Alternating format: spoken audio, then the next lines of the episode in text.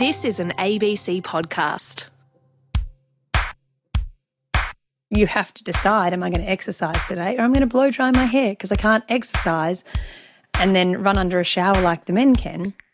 We have a minimum requirement for makeup, which is foundation, blush, eyeshadow, mascara and a lipstick or a lip gloss. Does that sound familiar to you? It was in the subconscious constantly. Okay, I've got to make sure that, you know, my Spanx are the right size and that we're not going to have a roll in this. Are my earrings okay? Are they not okay? Crap, my hair looks terrible today. What am I going to do with it? It's no secret women spend way more time, energy and money on the way we look than men do. I feel frustrated that my male colleagues are getting more sleep than I am. They're not spending as much money as I am. There is this thing that women should be dolled up, where guys, the pressure's not on them to do that. My husband will say, you do that because you want to, not because anyone makes you do it. Or men just don't really understand what it's like to try and keep up and look a certain way. Dee Dee. Yeah. Hi. Hey, what's up?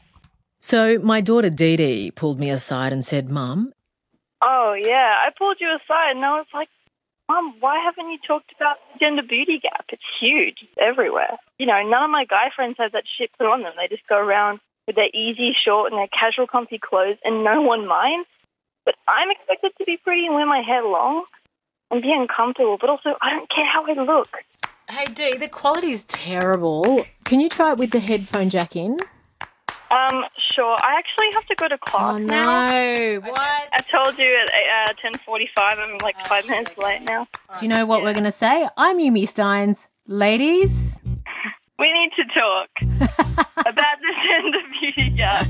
That's the second bell. I really got to go. Oh, no, you got to do this. All right, ready? Okay. I'm Yumi Steins. Ladies? We need to talk about the gender beauty gap. Yay, good job.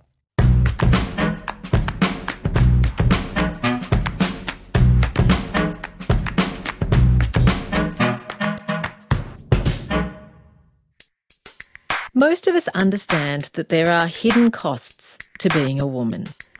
Blame it on advertising, the cult of self-improvement. Blame it on sexism and the rich white guys who rule the world. The fact is, there's a ton of pressure for women to be beautiful and present well. The stats support this too. Research says in 2016, Australian women spent $15 billion grooming themselves compared to men who spent just $7 billion. So we're spending more than double on our appearances than men. But what else is it costing us? Here's Emma Hussar, who spent 3 years in the federal parliament as an MP. I remember one day my colleague, a male, came in and he was doing the segment before me. He literally parked his car in the basement, caught the lift up the same way I did, busted into the makeup room, got some powder on his nose and went, right, cool. And he had come in, done his hair and makeup, which was literally powder on his nose for maybe 10 seconds, not even lying, done his interview, come back and said goodbye and left, and I hadn't even gotten out of the chair yet. And I went, you bastard. Like, this sucks. It really, really sucks. The gender beauty gap is chewing up our time, not just our money. And you want to know what else it's costing us? 6 out of 10 women opt out of really important life activities, like hanging out with their friends and family, going on a date, being assertive, or going to see a doctor because they're worried about the way that they look. That's Dr. Philippa Diedrichs. She's a psychologist who's done a lot of research into body image. And yes, you heard right. The gender beauty gap also creates a reluctance to do not just the things that we love, but actually the things we need to do, like see a doctor. She's quoting research done by a private research company into how more than 10,000 women across the world felt about their bodies. 7 in 10 Australian women said that they feel like there's this pressure for women to look a certain way. We know it affects psychological and physical health. There's several decades of really robust evidence showing that. We also know that it affects our social relationships and, interestingly, also in the workplace and education aspirations. So there's research suggesting that women, not turn up to work or go for that job interview on days that they're really feeling like they don't meet the standards of what should be acceptable in terms of how they look. So it's having an impact on all key areas of women's lives. This episode is all about the gender beauty gap, an idea sometimes also known as the grooming gap and the beauty expectation gap. And look, in the fight for gender equality, there are a million gaps. Here's a snapshot of the future our daughters are set to inherit. Women orgasm less, that's a gap. We masturbate less, gap. And we get paid less, a delightful pay gap. And at school, for our kids, there's even a fitness gap where young girls feel too self-conscious to exercise. Within this entirely unfair system, we're also expected to throw resources into looking f***able for as long as we possibly can, and to tenaciously cling to that as though we will evaporate if no one thinks we're hot. Dr. Philippa describes the impact of all this pressure and internal chatter about having to appear attractive as a quiet public health emergency. So it's now more normal for women and girls to be unhappy with the way that they look. And we see prevalence rates in the research varying from anywhere from 50 to 90% of women and girls feeling like the way that they look is not good enough. Why this is concerning, on one hand, that might seem quite trivial. How does worrying about the way you look really play out in the big scheme of things? But what we also see from the research several decades now is that when women and girls feel like they don't look good enough, they are more likely to experience depression, stress and anxiety, engage in unhealthy weight control practices, exercise too much or too little. And so what we have is it's an issue that affects most women and girls. It has serious negative consequences for their physical health and well-being. So that indicates that it's a public health issue. Can we talk about the different types of time that we spend on appearance? So there's the actual sort of preparation for the day where you're standing in front of the mirror, that kind of time. But then you describe other ways we chew up our own time, something called body checking. What is that? Body checking really comes from this theory called self-objectification theory. And essentially what that is when, as a woman or girl, we start to see ourselves more as objects to be looked at by other people, often by men or through the male gaze, rather than our bodies being, these active tools and being really multidimensional. And when we start to feel that way about ourselves, we're much more likely to engage in body checking or self-surveillance. So really checking in with how we're looking at all times during the day. So that could be when you're walking along at the shops, checking your reflection in the mirror, or you're walking around the shops or when you see any kind of reflective surface. It can also be things like when you're sitting at a meeting in the boardroom and you're kind of judging how much space your thighs are taking up in the chair, for example. All of these little kind of subtle moments where we're just thinking, okay, how do I look right now? How am I presenting to other people? But it's also the amount of cognitive energy or that thought process and that amount of attention that we're paying to thinking about how we look rather than necessarily focusing on the task at hand. So it's those incremental moments that count as well when we think about body checking. Right. So we're in the boardroom. We shouldn't be thinking about our thighs. We should be thinking about the board meeting. Yes, and one of the challenges that I hear a lot is, well, why is it such a bad thing that I spend time and money on my appearance or on beauty, for example, particularly if it makes me feel good about the way that I look? What's so wrong with that? And I think what's important to make clear here is we're not saying appearance isn't important. In fact, appearance and playing through fashion, through makeup, through other products or through, other types of adornment on the body like tattoos or piercings or hair color and things like that can actually be a source of pleasure and fun and self-expression. It can be a way in which we choose to highlight our identity and show who we are to the world. But when it becomes problematic is when we feel like we have to do that in a certain way to meet somebody else's standards. So there's nothing wrong with taking pride in the way you look, But the point Dr. Philippa is making is that it's super tricky to know who we're enacting this whole beauty charade for.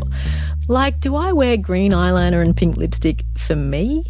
Or is it so my boss thinks I'm young and groovy and winning at life? Or is it to attract the sexual approval of male strangers, as if this validation is the only form of gravity attaching my body to Earth? And before we go anywhere else, can we please just take a moment to digest body checking?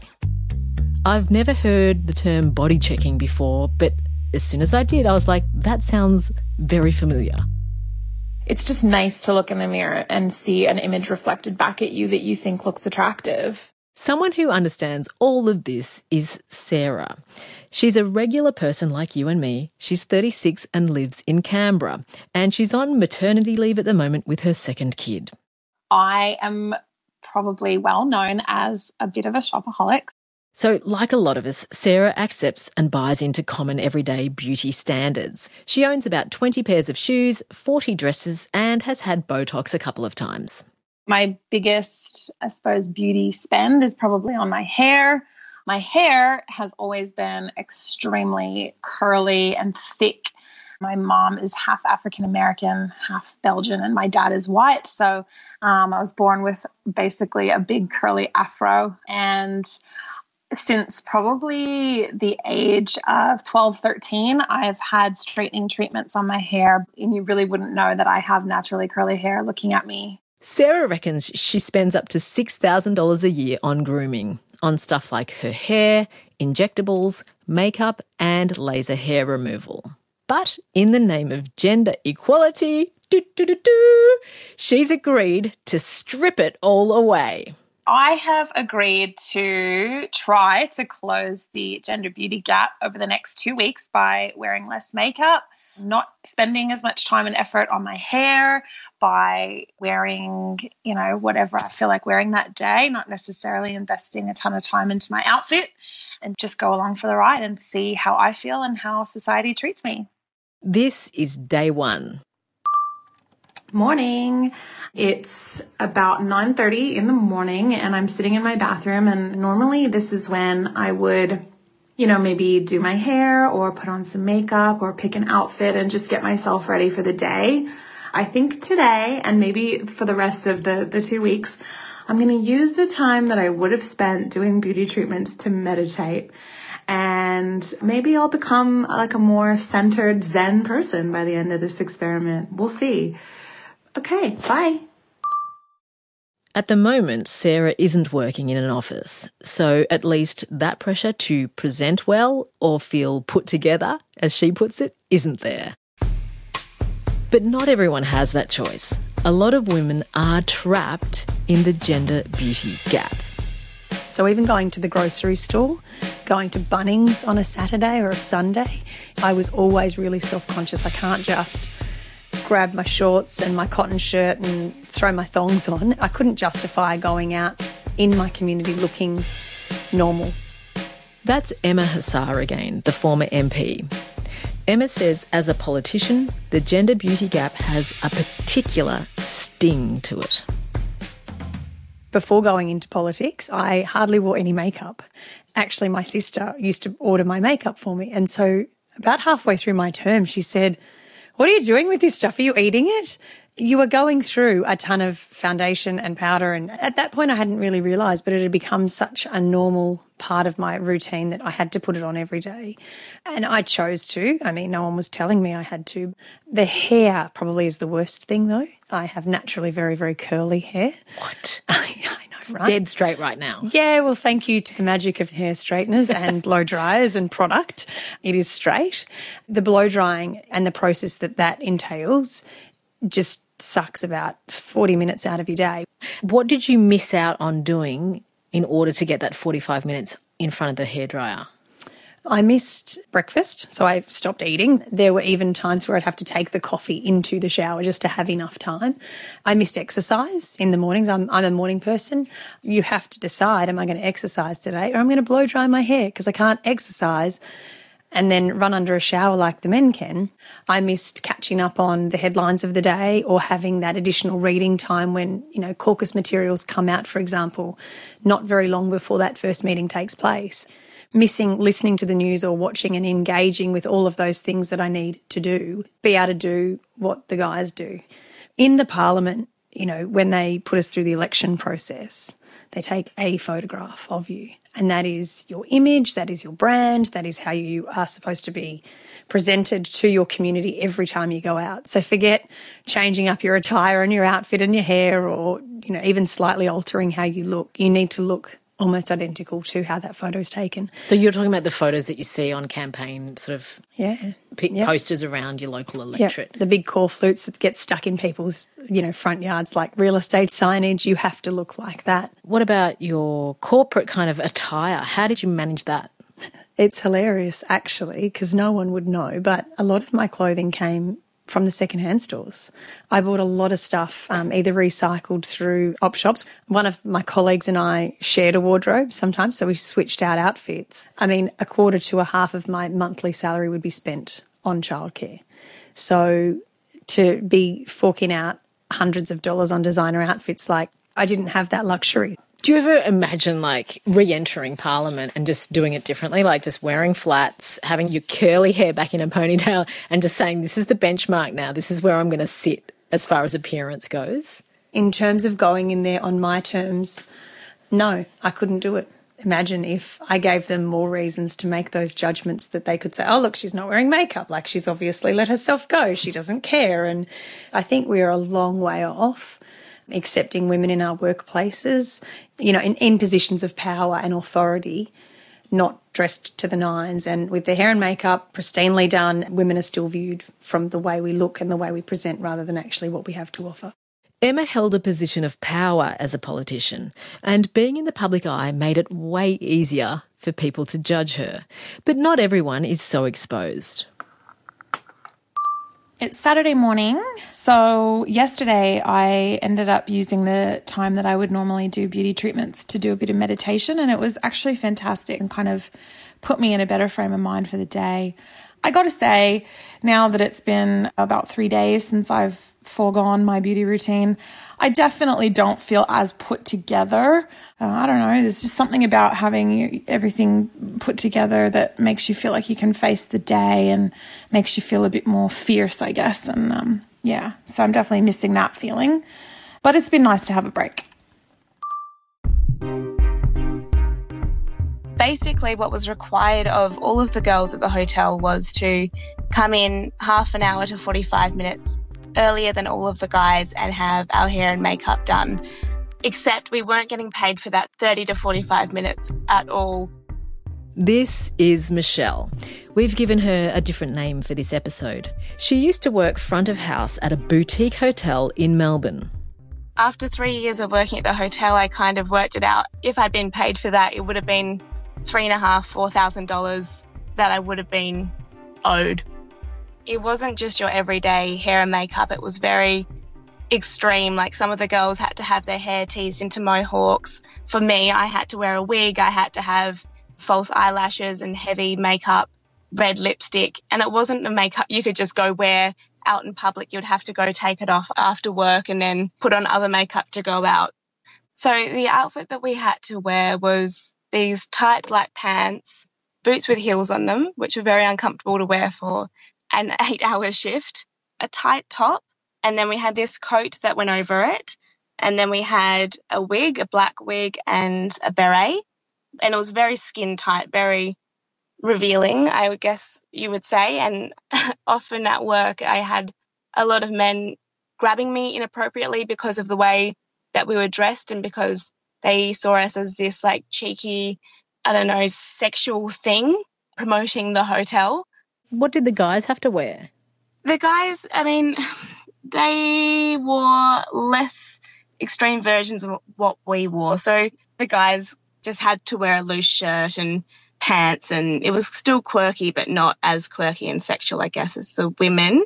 Michelle, what would happen when you brought up your discomfort with the situation with management? When we brought it up to management, they said it was a privilege for us to have that. But it wasn't a privilege at all, because it was, one, taking our time away from us, but also we didn't want to wear that makeup. We didn't feel comfortable with it. We were just being taken advantage of, and the guys didn't have to have it done. When you've stood up for yourself and when you've gone to management and you've talked about it with your peers, and there's nothing that can be done except you leave the job because this is how it is, then you just have to accept it and go, okay, I'll do this. It sucks, but I'll do it. And I think that needs to stop. And I wish I'd stood up for myself a bit earlier. I think a lot of the women at that work just wish they'd stood up for it earlier. This sucks, and I admit I don't actually know what to do about it. In my life, I sometimes work on TV, and if I don't wear makeup and have my hair done, basically, I look a bit crook. I think of it as maybe trying to compete in a sport where everyone else is on steroids. Like, what are you going to do if every other woman is wearing makeup? And while no one expects a man to look as done, if I don't, I look less professional, and I probably wouldn't have even got the job in the first place.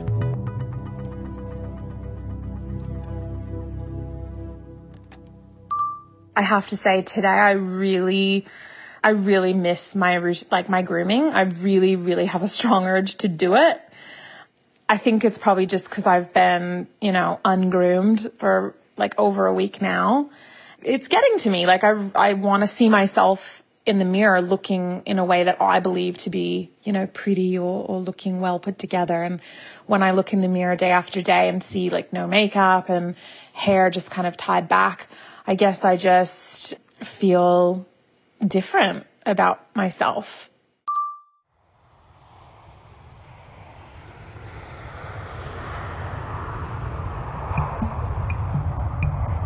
I want you to meet someone whose experience of the gender beauty gap is so big you could park a jumbo jet inside of it. Someone who works in an industry where presentation is so important it has its own slogan. Touch up before touchdown is a saying we have, and it was a saying that I was taught through my training, which is exactly what it means. You touch up your face before we touch down the aircraft. This is Olivia. She's a flight attendant. We've changed her name and disguised her voice. So as a female flight attendant, I have to wear a uniform, which applies to both male and female, but underneath my uniform, I must be wearing beige, smooth underwear. I'm to wear full-length hosiery, and I'm required to carry a spare pair of hosiery in my bag at all times. I'm required to be in heels between 3 to 10 centimetres, every day while I'm in uniform, unless I'm on the aircraft where I can slip into flat shoes. For my hair requirements, I can have short length hair sitting out until it hits my shoulders. Then it has to go into a ponytail. The hair elastic must be not seen, so it has to be covered by a ponytail shield, a piece of hair wrapped around. So my ponytail can get to 30 centimetres long, and then it must be tied up into a bun. So this is either with a bun donut or just a neat twisted bun. My hair must be smooth without any flyaways at all times. Do your nails need to be done in a certain way? Yes, they do. Yes. So they must always be painted. So either clear, French, or a variety of 4 colours which match the uniform that I'm wearing. Ugh. And what about if there's a chip in them? What happens then?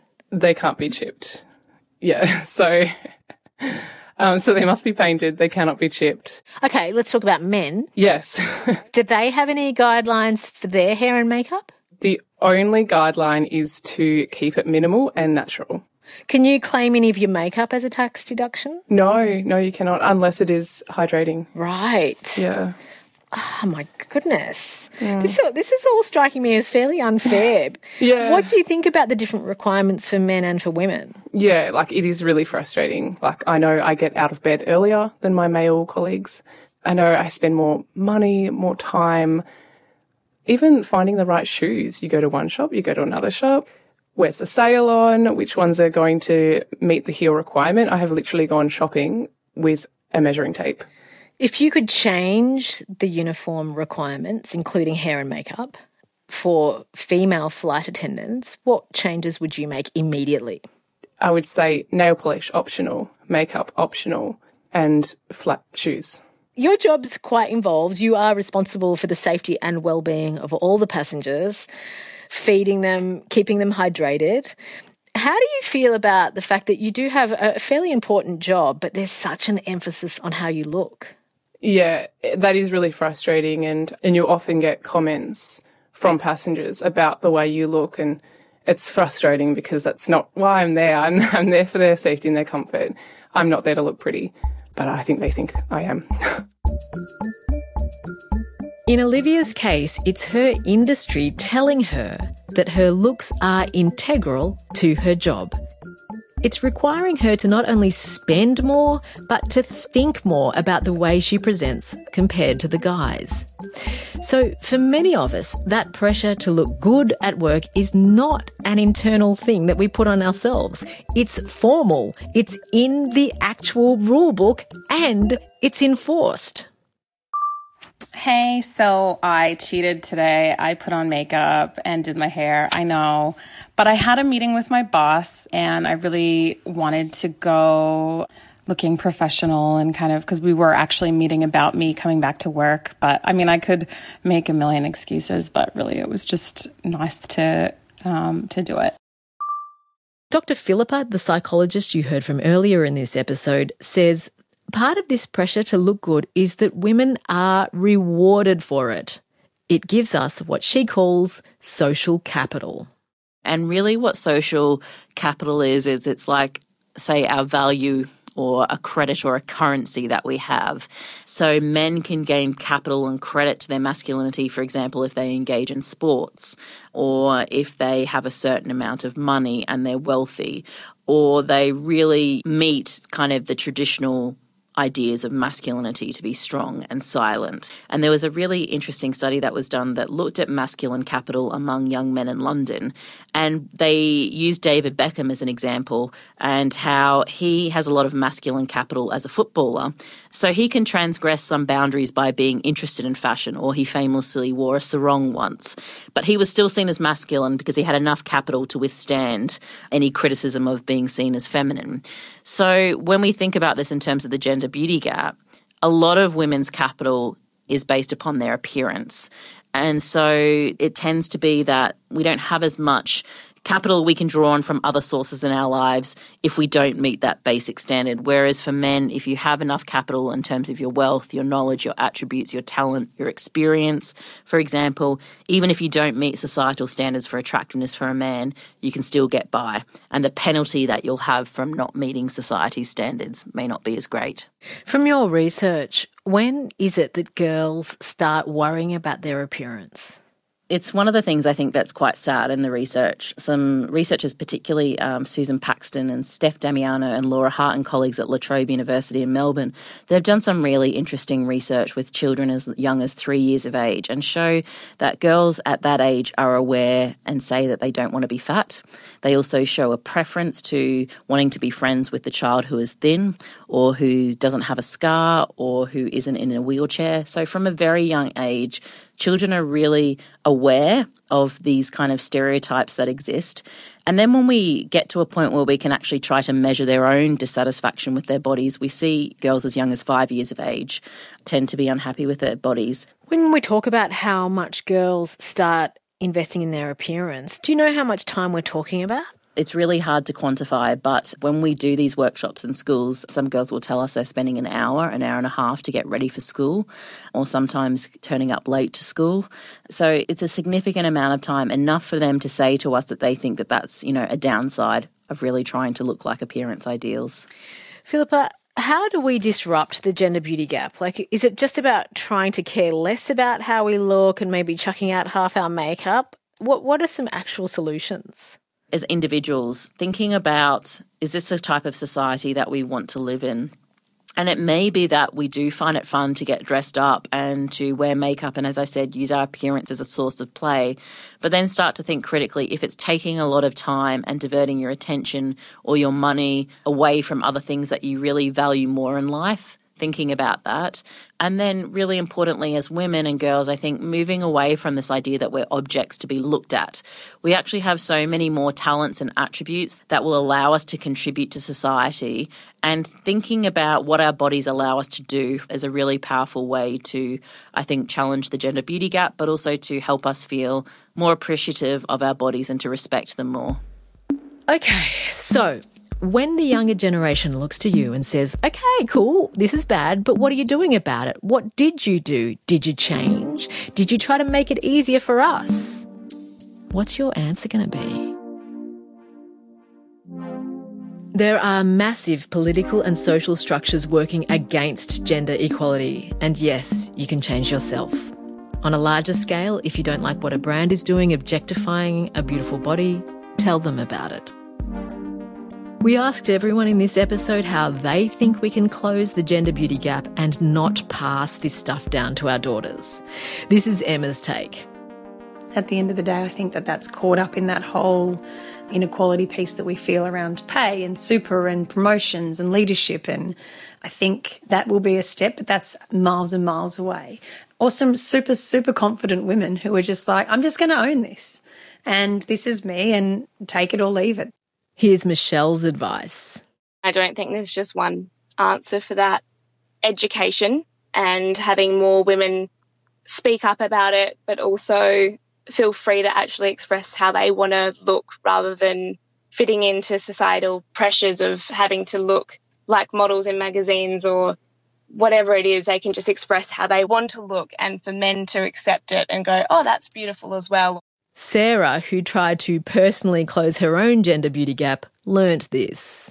I've actually come to appreciate natural beauty a lot more. I think that it's been a really positive thing because it's nice to look in the mirror and be like, wow, I can actually feel really positive about, my natural beauty. And that's something that maybe before I wouldn't have necessarily, I would have thought, oh, I'm just going out without makeup and bleh.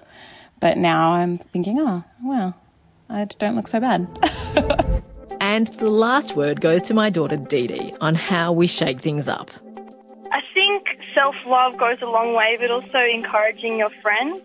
And be careful what you post on social media, because every time you edit something, you're setting a higher standard for everyone who follows you, and it can be really damaging for anyone who sees that and then compares it. And also don't let anyone's opinions change your self-image. Yeah, do what makes you feel good. That kind of stuff.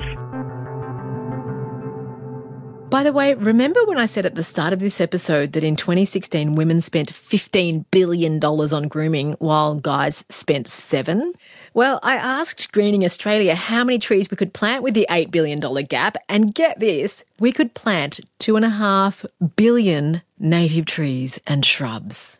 How awesome is that? If only some of them could be planted on my face. And I could be giant broccoli lady and no one would have to look at my green eyeliner and my pink lipstick. You can find Ladies We Need to Talk on a podcast app or on the ABC Listen app. Ladies is mixed by Anne-Marie de Betancourt. It's produced by Jane Curtis. Supervising producer is Cassandra Steith. And our executive producer is Justine Kelly. This series was created by Claudine Ryan. The manager of audio studios is Kelly Reardon. And fact is, we are all beautiful on the inside only.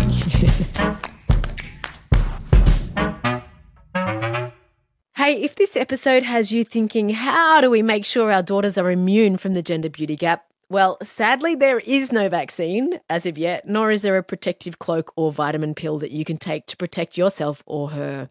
But if you want to make sure the next generation knows that life isn't all about looks, you should listen to the ABC podcast Fierce Girls, which takes a look at some kick-ass female role models. Fierce Girls is a podcast all about the stories of Australian women with guts and spirit, and the stories are told by amazing people like Yale Stone, Dame Quentin Bryce, Turia Pitt and Leah Purcell. It's seriously great. My daughters love it and it's inspiring, so I recommend you check it out. You can find Fierce Girls on the ABC Listen app or wherever you get your kick-ass podcasts.